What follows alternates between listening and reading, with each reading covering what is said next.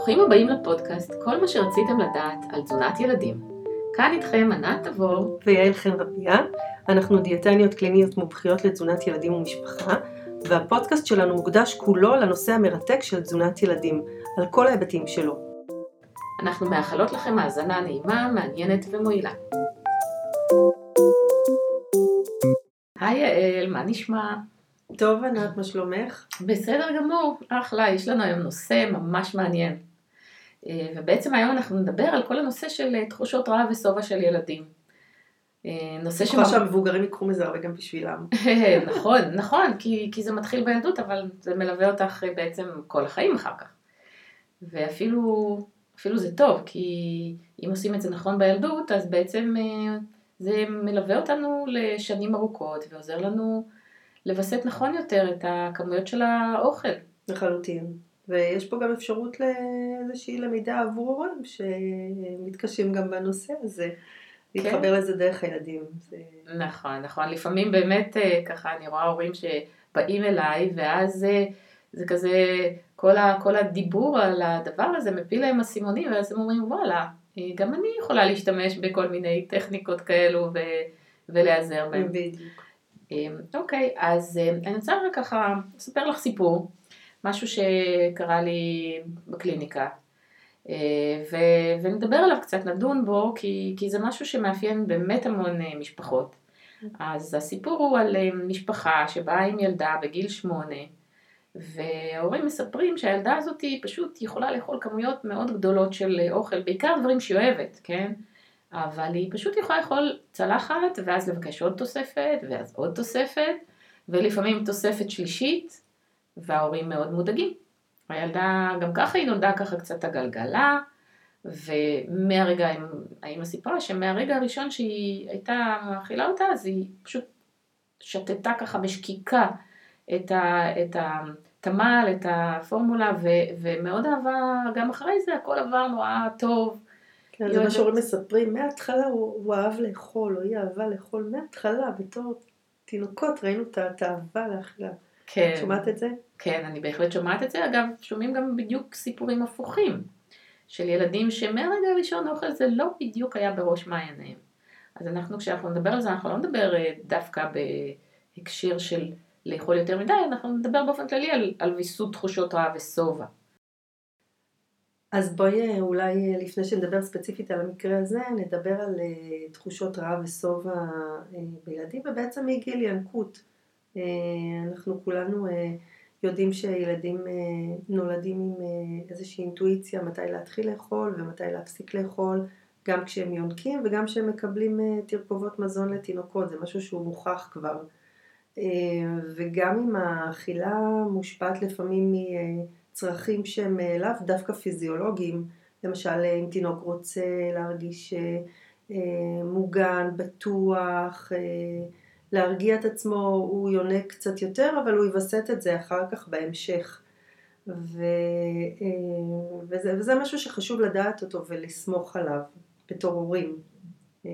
אנחנו רואים אחרי זה בהורים לילדים מאוד מאוד אה, בוגרים, מבוגרים אפילו, ש, שמתעסקים עם השאלה הזאת, הילד אכל אה, מספיק, יותר מדי, פחות מדי, אה, כשההורים, כשהילדים חוזרים מהגן שואלים את הילד מה הוא אכל, כשהילד חוזר מחבר שואלים מה הוא אכל כדי להיות רגועים שזה מספיק, אחר כך רצים עם אסירים גם לצבא, כן, לטירונות, אז זה מאוד מאוד מעסיק, ואני חושבת שחלק מהעניין זה באמת לסמוך אם הילד הוא ילד אה, בריא, בוא נגיד ככה, או שאולי בריא זו לא המילה, אבל אם ילד הוא, הוא מבוסת, אה, ומה זה מבוסת? איך, איך את מגדירה? איך אני יודעת? איך אני יודעת שהוא אכל מספיק? איך אני, יודע, או איך אני יודעת שהוא אכל יותר מדי?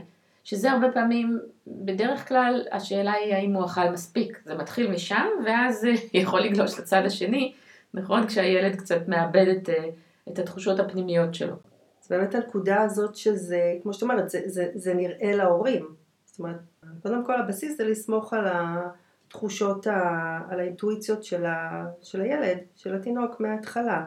הבעיות נגרמות uh, כשמתערבים, או כשיש uh, מתערבים uh, גם ב, ב, ב, בלעשות דברים, להגביל, או להפך להוסיף לצלחת, וגם בדיבורים, לשכנע, לתת פרסים, אפילו גם בלי להגיד את זה באופן מילולי, אבל ברגע שהורים מתחילים להיות מודאגים, זה עובר לילד. לגמרי. אז הדבר הראשון זה באמת לסמוך.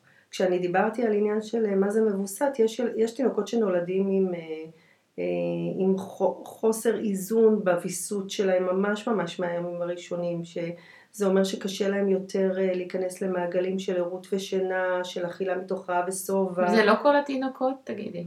ההורים אומרים, אם אנחנו לא ישר נחליט עבורם מה הדבר הנכון, הם לא ידעו להחליט עבור עצמם. כן, ממש לא. זה, זה עוד פעם, אני אומרת, זה, עשו איזה מחקרים נורא נורא מעניינים שנתנו לתינוקות אה, לשתות מבקבוקים, אה, נכון, על הפורמולה רשום לתת איקס אה, כמות, כן. ככה וכ... תוך ככה וככה זמן, ונתנו לתינוקות לשתות מבקבוקים כמה שהם רוצים ומתי שהם רוצים, וזה זהה להנקה, זאת אומרת היכולת של הוויסות הזאת היא קיימת. אז, אז זה באמת עניין של מההתחלה להיות קשובים, אני חושבת ש... יש היום המון המון דגש על האכלה קשובה מגיל ינקות, אנחנו מדברים על זה גם אה, אה, לשים לב לסימני רעב ושובע אצל תינוק יונק, אבל גם היום אה, מדגישים את העניין של האכלה קשובה מבקבוק. נכון, נכון, זה קטע ממש חשוב, אני, אני, אני אדגיש את הנקודה ואני גם אספר על איזשהו מחקר שלא מזמן ככה נתקלתי בו, אז כמובן שממחקר אחד אי אפשר להסיק הרבה מסקנות, אבל המחקר הזה בדק אה, וראה שילדים שהאכילו אותם בכמות קצת יותר מדי גדולה, וממש אה, בדקו כמה הם קיבלו בימים הראשונים, בחמישה, שישה ימים אחרי הלידה, אז הם ראו שתינוקות שקיבלו כמות מעל למה שהם הגדירו אותה ככמות נכונה, הם ממש אה, היו בעודף משקל בסביבות גיל ארבע. שזה משהו וואו. מדהים, כלומר, ממש, וכל מה שבדקו היה את ההאכלות הראשונות, את, את השבוע הראשון פחות או יותר של ההאכלות, ממש מהלידה, ובאמת רואים הרבה פעמים כל, את כל הלחץ, היום קצת פחות, כי הם נרגעו, אבל זה עדיין קיים, הלחץ הזה, האם התינוק אכל או לא אכל. עכשיו תחשבי, תינוק שרק נולד, אז בעצם הוא, הוא יודע לווסת את עצמו וגם הוא אמור לנהוג, אז לאמא יש כמויות של ממש גרמים של חלב, זה הכל. עכשיו אם הוא לא יונק, אז ישר דוחפים לו בקבוק נכון. עם 30 מיליליטר או משהו בסגנון, ומצפים שיאכל את זה. אז, אז זה כבר מוציא אותו משליטה, מוויסות, לא משליטה, מוויסות, זה גם מוציא משליטה, כי תינוקות שנותנים להם לנהוג, אז הם שולטים בעצמם. תינוקות שנותנים להם בקבוק הם עוד מאוד צעירים, זה פשוט ניגר לגרון, הם פשוט בולעים כי זה נכנס להם לגרון, הם עוד לא מספיק... כן, לכן ההנחיה היום היא באמת גם כשנותנים בקבוק להחזיק אותו בצורה שהיא אה, אה, אה, אנכית ולתת את השליטה על הפעולה של המציצה לתינוק. נכון. לא להרים את הבקבוק למעלה. נכון, לא להגיר לו את זה לגרון, שפשוט נתקע לו בגרון והוא פשוט חייב לבלוע. אבל זה נכון, הלחץ הזה אחרי הלידה, שאין מספיק חלב, אני, זה משהו שזכור לי אפילו מעצמי. גם מעצמי. ובעצם כדי שהגוף ייצר את החלב ובכמות שמספיקה, זה צריך לתת את הכמה ימים האלה. נכון, אה, עד, ש, עד שנוצר בכלל חלב, כי בהתחלה יש אה, מה שנקרא חלב ראשוני, קולוסטרום, כן. אה, לא ניכנס לזה לעומק, כי זה לא המוקד של הנושא, אבל צריך להבין שמהרגעים הראשונים, כן, מה, בדיוק, מהרגעים הראשונים, כש, כשנולד תינוק, אז נולד הלחץ יחד איתו, נכון, והשק הזה של רגשות האשמה שעשיתי משהו לא בסדר, ו, ואני פה טועה איפשהו, ו, ושהרופא כנראה יודע יותר טוב מהתינוק, או מה שכתוב, על גבי הפורמולה זה יותר נכון וזה פשוט לא נכון, כי כל תינוק הוא טיפה שונה מאחר ותלוי כמובן במשקל שהוא נולד. בשלושת החודשים הראשונים אחרי הלידה, התינוק ממשיך את קצב הגדילה אה, שמושפע מההורמונים של האימא. ובערך סביב גיל שלושה חודשים מתחילים ההורמונים שלו להיכנס לפעולה והגנטיקה שלו מתחילה להיכנס לפעולה, לא מה שהוא אה, עבר ברחם. ואז קורה שתינוק נולד קצת יותר אה, גדול, והוא הולך ומה שנקרא שובר אחוזוני גדילה. לא בצורה דרסטית, אם זה דרסטית זה תמיד יש שם בעיה, אבל אם זה בצורה לא דרסטית, אז ההורים, ובעיקר בטיפות חלב, יש לחץ היסטרי סביב הנושא הזה, ואנחנו מקבלים מצב שבו האימא חושבת שהתינוק לא עולה טוב, ואז מתחילה לדחוף לו אוכל, כן. או הפוך, או הפוך. ולכן שלושת החודשים הראשונים צריכים להיות מוקדשים למה שנקרא, כמו שאת קראת, האכלה קשובה. כלומר, לתת את השליטה לא לנו, אלא לתינוק. את מדברת על catch down, מה שנקרא, זאת אומרת, התינוק מתאים את עצמו לגנטיקה. כן, בדיוק. כן. או קטשאפ, גם קורה. גם, נכון, גם קורה. אז, אז חשוב, קטשאפ לא קטשופ, אלא, Mhm. אלא אה, צמיחה למעלה, כאילו, ש, מה שנקרא, שבירת אחוזונים למעלה. אבל שוב, אה, נראה לי שאנחנו ככה קצת נכנסות יותר מדי לעומק התינוקות, אבל המסר הוא העברת השליטה לא לידיים של ההורים, אלא לידיים של הילדים, כי ברוב המקרים, ברוב המכריע של המקרים, אלא אם כן יש בעיות בריאות שונות, וזה סיפור אחר, אה, ברוב המקרים התינוקות יודעים לווסת את עצמם, ואנחנו אלה שלא מאמינים להם. אני חושבת שזה כמו הוואלס כזה, לפחות בהתחלה שתינוק נולד, ללמוד אה, לרקוד ביחד בלי לדרוך אחד לשני על הרגליים, כי זה באמת לפעמים זה תינוק חדש, את- אתה עוד לא יודע מתי הוא בוכה כי הוא רעב, או כי הוא אה, אה, אה, עייף, או מכל סיבה אחרת, וזה לוקח קצת זמן ללמוד את זה. נכון. אה, אפשר לתת כל מיני דוגמאות לסימנים מתי התינוק רעב, מתי הוא שבע, אנחנו יודעים שהם מסיטים את הראש, אנחנו יודעים שהם אה, מכניסים ידיים לפה, או יש סימנים שאפשר ללמוד אותם של רעב ושובע, נכון. אבל אני חושבת שאם אה, באמת אה, נושמים עמוק, נרגעים וקשובים, אז, אז זה משהו שלומדים אותו די מהר. נכון, נכון. זה, אני חושבת שהדבר באופן כללי בהורות, אחד הדברים הכי חשובים זה לנשום עמוק ולהירגע, נכון? אני חושבת שזה כמו בש... בספר בישול. המרוקאי, קודם כל. תירגעי, בדיוק. וזה ממש נכון. כן. ברגע שאנחנו לחוצים, אנחנו מתחילים ליישם כל מיני דברים לא נכונים.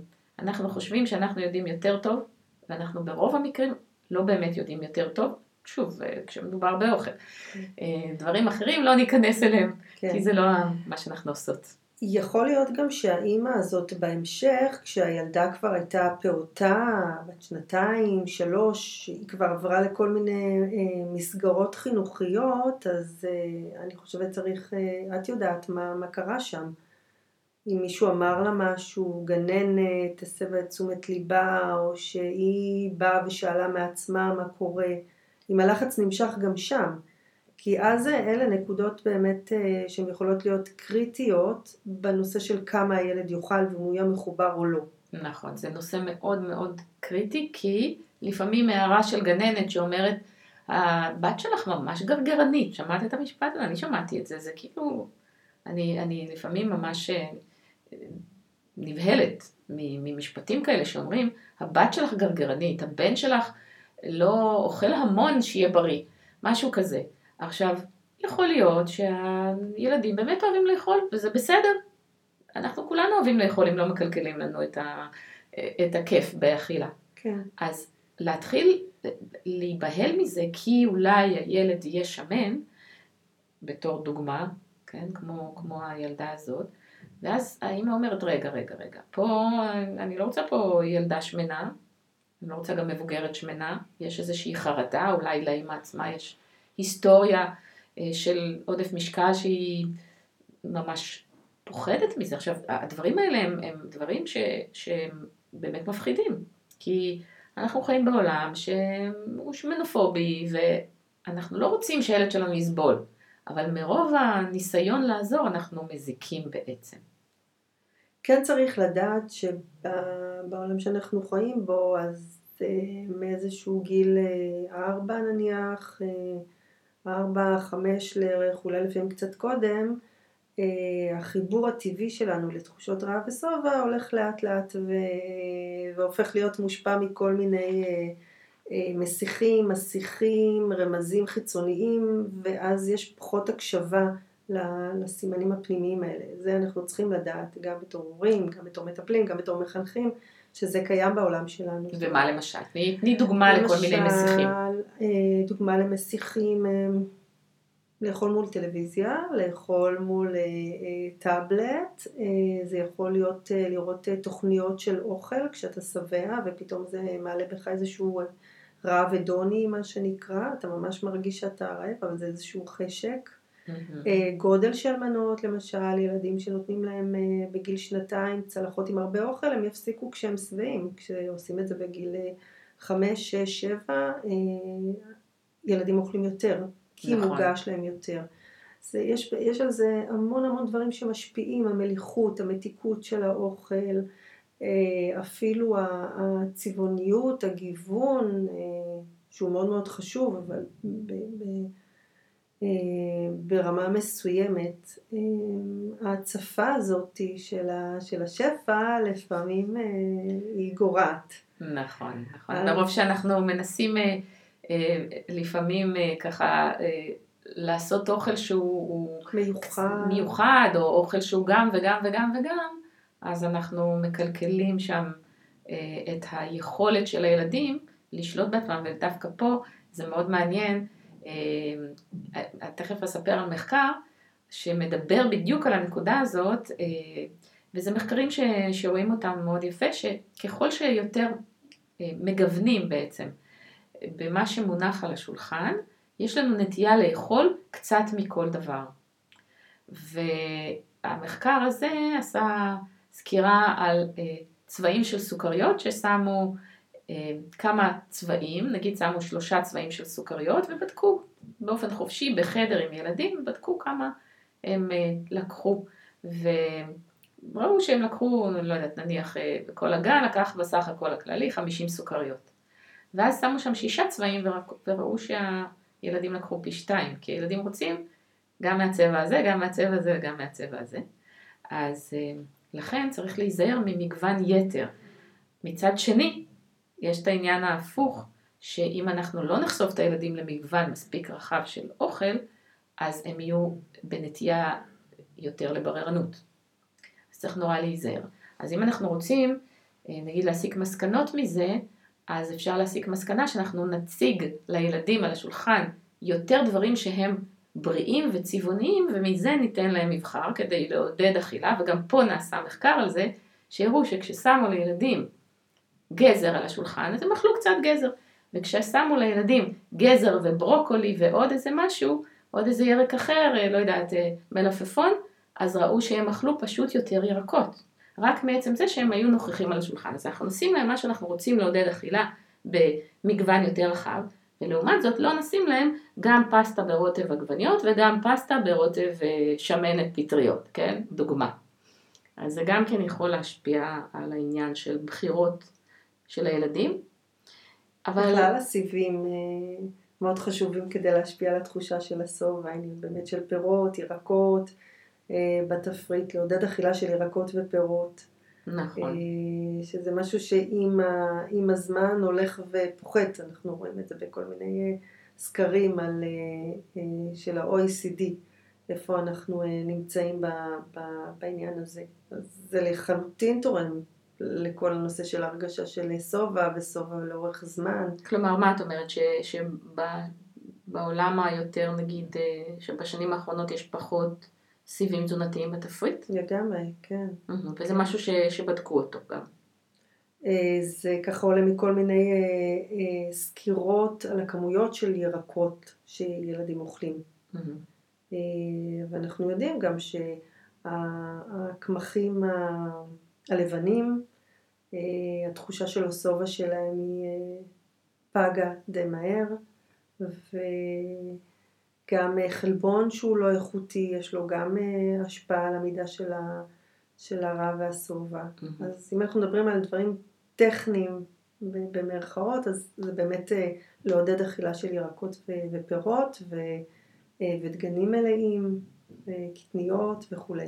כן, כי הם בעצם משפיעים, את אומרת שהדברים האלה משפיעים על תחושת הרע והשובע, ו, ובעצם זה לא שאת עכשיו אומרת לילדים תאכלו, אל תאכלו, לא נכנסת להם לכמויות, אבל כן מגישה להם אוכל שעוזר להם להשפיע על תחושת הרע והשובע, ובאמת, אולי... אה, אני יודעת שיש לך אה, ערכה מקסימה לילדים. תודה. אה, אפילו שתיים כאלו, נכון? לא רק אחת, ש... עוזרת להם אה, להתחבר לתחושות של רע ושובע. אז את רוצה לספר ככה קצת על העניין הזה של איך בעצם אנחנו עוזרים לעשות את זה נכון יותר, ולא בלהגיד להם עכשיו, אתם תאכלו רק צלחת אחת, או אתם תאכלו את האוכל הזה ובזה אל תיגעו. אז בואי תספרי קצת. אז אני אספר על מילון התיאבון, זה באמת אה, אה, סוג של שליחות שאני רואה בנושא הזה של אה, חינוך לתזונה בריאה. חינוך אני מדברת על אה, כלל הילדים, לאו דווקא על ילדים שאוכלים יותר מדי, פחות מדי, שפחות בהלימה לתחושות הפיזיולוגית. כלומר זה מתאים לכל, לכל הילדים בעצם. לכולם, לכולם, אה, מגיל הגן ומעלה, ומה שאני יצרתי זה סולם רעב ושובע שהוא מאוד ויזואלי. והוא מאוד uh, קונקרטי, כי זה די uh, קשה לילד uh, להסביר uh, את התחוש, התחושות האלה, הם גם לנו קשות, קשות להסביר אותן. ובסולם הזה הוא, הוא סולם שמורכב מדמויות שיש להם גם הבעות פנים, כי הרעב והשובע משפיעים גם על הרגשות שלנו וגם על התחושות שלנו, ויש בסולם הזה גם צבעים ודרגות של מילוי שמסמלות את התחושה שחשים בגוף. אה, והערכה של מילון התיאבון היא ערכה משחקית. זאת אומרת, כל, אה, כל המצבים האלה, התיווך שלהם מהטמעה נעשית על ידי אה, חידונים ומבוכים ומשחקים ודברים שמאוד כיפים לעשות אותם. נהדר. כמו שאנחנו זה... רוצים שילד שישמור על היגיינה, על בריאות השן, גם התיווך צריך לעשות בצורה חווייתית ונעשה בצורה חווייתית. וזה בעצם כישורי חיים. אני חושבת שבעידן שאנחנו חיים בו, שכבר אה, הבעיה שלנו היא לא עוני, אלא להפך, ההתמודדות שלנו היא, שפע, שפע מטורף והמון המון פיתויים. אה, זה כלי ש, שצריך להעביר אותו לילדים, והוא נמצא אצלם באופן טבעי, פשוט צריך אה, לחדד את זה ולדאוג שהם ישמרו על זה. מקסים, אז, אז רגע, שנייה, זה, זה חוברת כזאת שעובדים איתה ילדים? מה, על מה מדובר? תספרי, זה, זה מעניין. זה חוברת משפחתית שמיועדת אה, להורים לעשות יחד עם הילדים שלהם, כי בעצם דרך זה גם ההורים מתחברים זה, לשפה הזאת של הרע והשובע. שזה משהו באמת שבגיל מבוגר אה, לפעמים מאבדים אותו לגמרי. כן, לחוברת יש שני מגנטים עם הסולם הזה, ואימהות אומרות לי, ברגע שזה מולי ואני פותחת את המקרר, אני בעצמי מסתכלת ומתחברת לזה. גם האבות, זה, זה הופך להיות איזשהו, איזושהי שפה כזאתי, אה, שיכולה לבוא בצבעים, בסמלים, בדיבור. כל העניין זה מודעות, מודעות ושיח פתוח, זה מה שאנחנו רוצים. אה, הבעיות מתחילות כשלא מאמינים לילד, כשילד אומר שהוא רעב, אומרים לו לא, אתה אכלת לפני שנייה, מה, מה אתה עכשיו אה, זה? כן. ואז או שאומרים לו, אתה לא אכלת מספיק, בוא תאכל עוד קצת. אז מתחילות הבעיות. כן, כן. כשההורים שוב מנסים אה, לשלוט במשהו שהוא לא שלהם, וזה מייצר אחר כך כל כך הרבה צרות, הפלישה לצלחת. אה, כשאנחנו מנסים אה, להגיד לילדים, בואו תעשו משהו שהוא לא באמת בהקשבה אמיתית לגוף שלכם. ומכיוון שהילדים, הרבה פעמים הם, הם, הם מגיבים בשתי דרכים. או שהם הודפים לחלוטין כל ניסיון, ואז הם מתעצבנים מאוד, גם אם זה בלי להראות את זה מבחוץ, אבל מבפנים משהו מתקומם, ואז הם עושים הפוך. או שמשקרים באופן גלוי. או שמשקרים באופן... גמרי. נכון. או שאוכלים אה, למשל קצת יותר ממה שהם באמת צריכים. כי כן? בלחץ, שאחר כך לא יהיה להם. בדיוק, זה יכול להיות, אותם. נכון, זה יכול להיות משתי סיבות. אותם, מישהו אמר להם משהו על הצלחת שלהם, זה ממש חדירה לאוטונומיה. נכון, וזה יכול להיות באמת ללכת, אה, זה יכול ללכת לשני הכיוונים. כיוון אחד, זה שהורים מודאגים שהילד לא אכל מספיק, אז הם אומרים לו, טוב, בוא תיקח עוד כמה ביסים. אני אספר סיפור, אני זוכרת את עצמי עם אה, חברה טובה, כשהבת שלי הייתה ממש צעירונת. ואנחנו ישבנו, אה, היא באה אליי לארוחת ערב אחרי הגן, הילדים שיחקו וכאלה, ואנחנו הכנו להם ארוחת ערב, התיישבנו להאכיל אותם בארוחת ערב. עכשיו אני אף פעם לא התערבתי פשוט באופן אינטואיטיבי, כי ככה גידלו אותי, לא התערבתי לילדים שלי באכילה. ולעומת זאת, אמ, החברה הזאת ישבה ליד הבן שלה, וככה נשארו כמה ביסים בצלחת, אז היא אמרה לו בוא בוא תפתח פה גדול, לקחה את המזלג ופשוט נתנה לו ממש בשביל לרצות אותה, כן, היא הכילה אותו ונתנה לו עוד כמה ביסים. ואני ככה הרגשתי בתור אימא צעירה, אז עוד לא הייתי כזה מחוברת לכל הנושא הזה של תזונת ילדים, ראיתי אותה ועשיתי העתק הדבק וגם אני באופן מאוד לא אה, אופייני לי, נתתי לבת שלי עוד כמה ביסים, והיא הסתכלה עליי בתימהון מוחלט. כן, אז היו בני ארבע. וכאילו, מתי אמא מאכילה אותי? וסירבה לקחת, היא אמרה, לא, אני שבע, אני לא רוצה יותר. והבן של חברה היה רגיל כל כך, שהוא פשוט פתח את הפה ואכל. אני יכולה להגיד שהילד הזה לא נשאר ילד מאוד רזה. לאורך השנים מאוד אה, היו שם בלאגנים. והוא היום כבר בן 22 והוא מתמודד עם עודף משקל. אבל כבר לא מאכילים אותו. כבר לא מאכילים אותו, לא. אני חושבת שבאיזשהו שלב הגלגל יתהפך. קיצור, הם, הדברים האלה הם, הם, הם לא טובים. אנחנו לא צריכים, הילד גמר לאכול, שואלים אותו, אכלת מספיק? כן? לא? זהו, שבעת. אני חושבת לשאול את הילד, אתה שבע או שאתה עדיין רעב? אני חושבת שזו שאלה שהיא ממקדת. אוקיי, מעולה. נהדר, אז, אז בעצם אנחנו, אנחנו מדברות על זה שאנחנו נעביר את כל האחריות על הדברים האלה לילד, אבל... בוא נדבר על גבולות. זהו, אבל איפה כן בכל זאת שמים את הגבולות? אז אם נחזור לתיאור מקרה שלך, למה שסיפרת, אה, עוד פעם, אנחנו לא יודעות הרבה דברים שם, אבל ממה שאת תיארת, אה, מאוד יכול להיות ש... שלילדה הזאת גם היה שם איזשהו עניין של אה, ויסות אה, חושי. בגדול ויסות חושי זה הדרך שבה אנחנו קולטים דרך החושים שלנו מה קורה מבחוץ ומה קורה מבפנים. כלומר להשתמש למשל ב, ב, ב, בלהבין מתי הקיבה שלנו מלאה או ריקה. וזה משהו שילדים שיש להם בעיה בוויסות הם לא כל כך יודעים להבדיל מתי הקיבה שלהם מלאה ומתי ריקה. נכון? נכון? הם יכולים אה, לתרגם את התחושה הזאת של אה, מלאות יתר, שאני מפוצץ וזה השובע שלי. רק כשהם כבר ממש מפוצצים אז הם מרגישים שבעים. אנחנו יכולים לראות אה, רמזים, למשל ילדים שהם דוחסים כמויות מאוד גדולות של אוכל לפה. נכון. או שהלעיסה שלהם היא נורא נורא מהירה ו... והלעיסה היא לא ברמה של, היא ברמה של להשאיר חתיכות בפה, ממש לבלוע חתיכות שלמות. Mm-hmm. עכשיו, יש ילדים שמזהים את זה בגיל אה, ינקות או כפעוטות, ואז אה, אה, מקבלים איזשהו סוג של טיפול, של התערבות.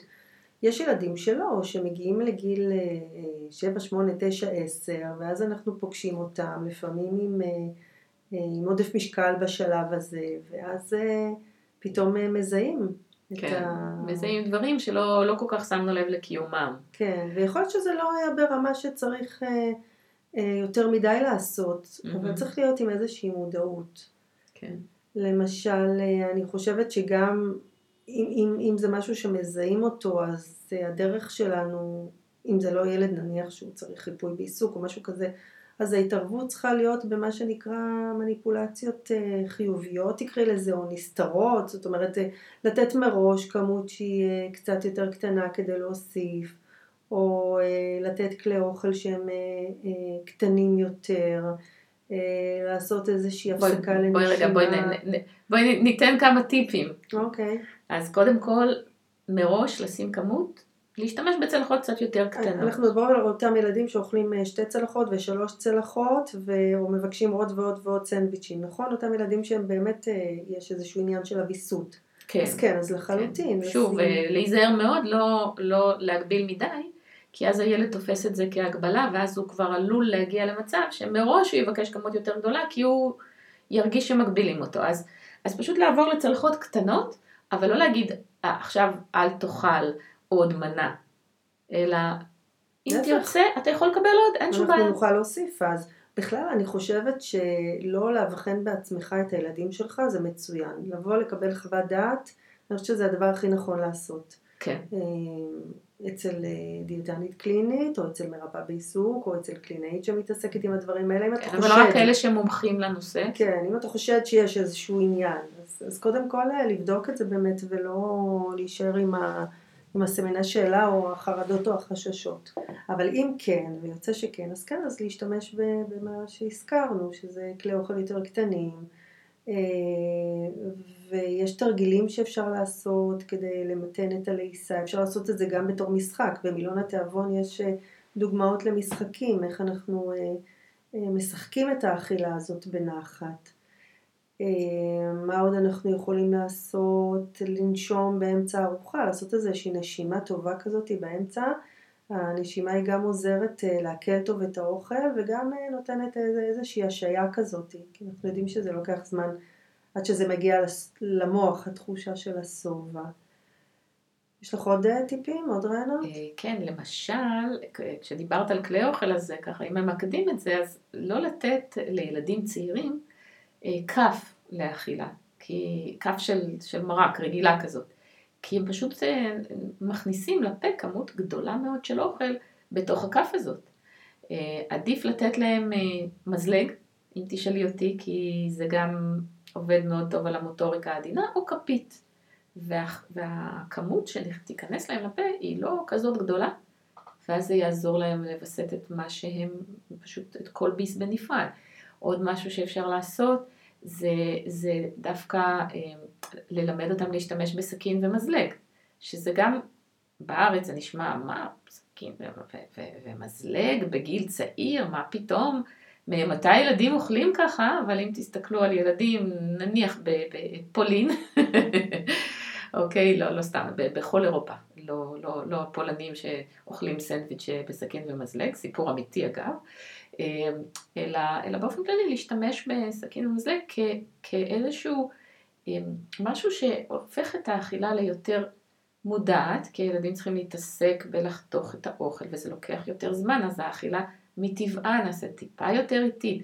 מחלקים את האוכל באופן טבעי למנות קצת קטנות. יותר קטנות, ולא לוקחים את כל השניצל ביד, או, או או חותכים אותו, ההורים חותכים אותו לביסים מאוד גדולים, ואז הילד מכניס ביס ענק של שניצל, ופשוט בולע אותו, כי כבר זה פשוט נכנס לפה, לפה משהו מאוד גדול, אז הוא כבר בולע אותו בחתיכות גדולות.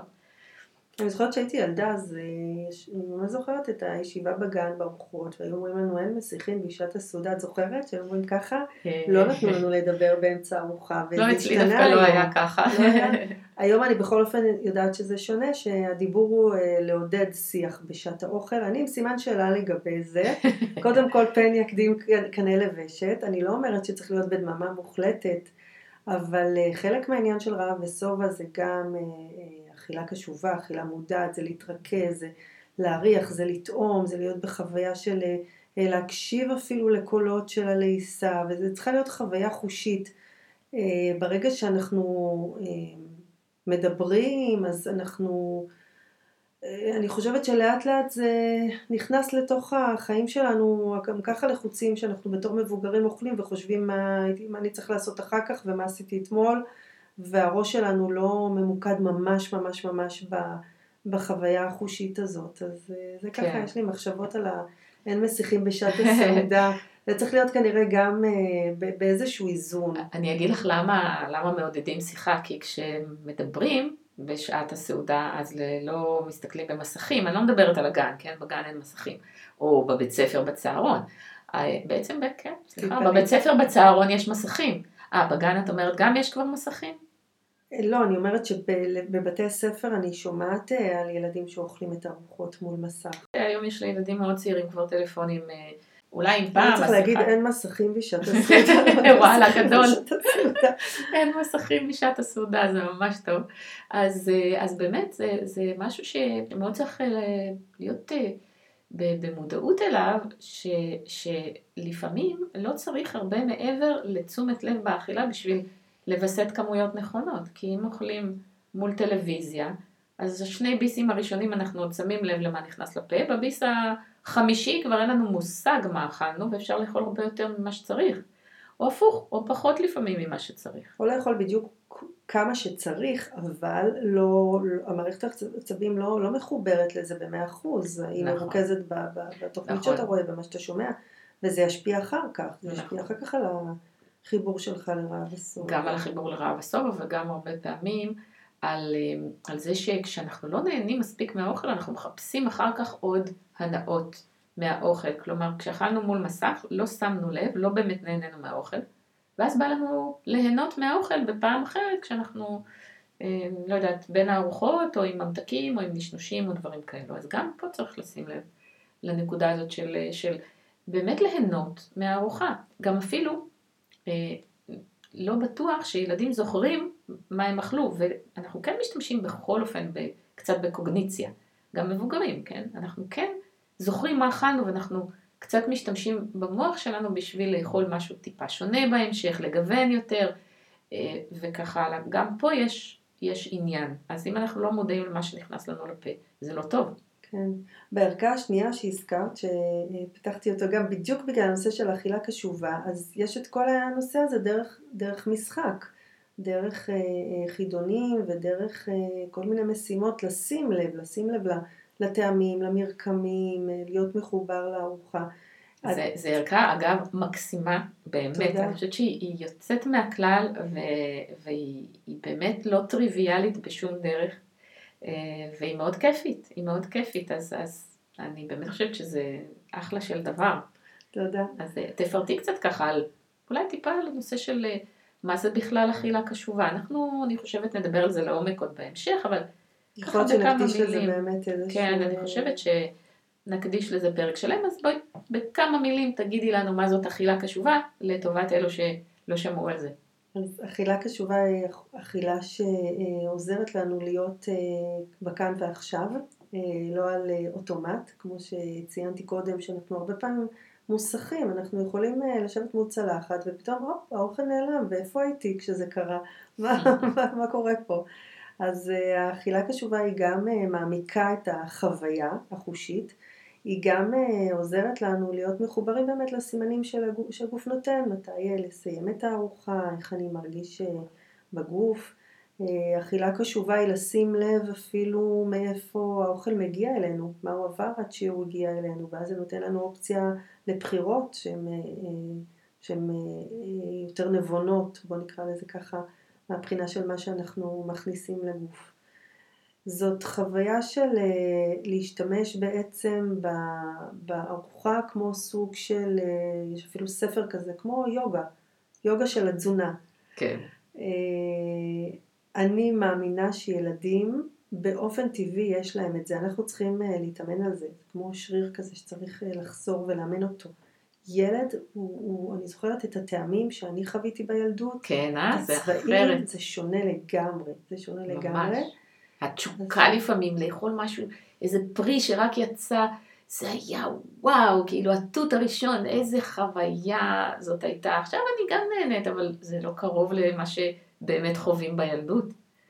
כן, אז זה חשוב לשמר את הדברים האלה, כי אני חושבת שזה משהו שהוא מתפספס די בגיל צעיר. אה, בגלל באמת הסחות דעת. הסחות דעת, כן. והעושר הזה, שקשה לפעמים להכיל אותו. ואם אתה צריך קצת אה, איזשהו סוג של אה, גבול כזה, או צמצום כדי, כדי ליהנות. Mm-hmm. ואת הזכרת קודם את הילדים שלא מחוברים לתחושות רעב ושובע, שהם ילדים שהם, נראה שהם יכולים להעביר יום שלם בלי לאכול, ושכל דבר אחר מעניין אותם חוץ מאשר האוכל. כן. אז גם כאן המיקוד הוא חשוב, של לשבת ליד השולחן, וכמובן שלא לא להכריח, לא חייבים לאכול, אבל בהחלט אה, לשבת בזמן הארוחה ואולי אה, גם לעשות קצת מניפולציות אה, חיוביות. לא לשים המון המון אוכל על הצלחת, זה מאוד מרתיע. כן להשתמש בצבעוניות, בריחות של אוכל שרק עכשיו יצא מה, מהתנור, זה מאוד משפיע. נכון, זה מעורר תיאבון, כשמישהו מריח אוכל זה ממש מפתה אותו לאכול. אני חושבת אבל ש, שאנחנו... לא ניכנס בזה, אה, לנושא הזה כרגע לעומק, כי, כי אנחנו באמת גם לזה, אנחנו ממש נקדיש פודקאסט שלם, אז אתם כמובן מוזמנים להמשיך אה, להאזין לנו. אה, ואני רוצה שנסכם קצת, ככה, מה היה לנו פה? אז על מה דיברנו בעצם?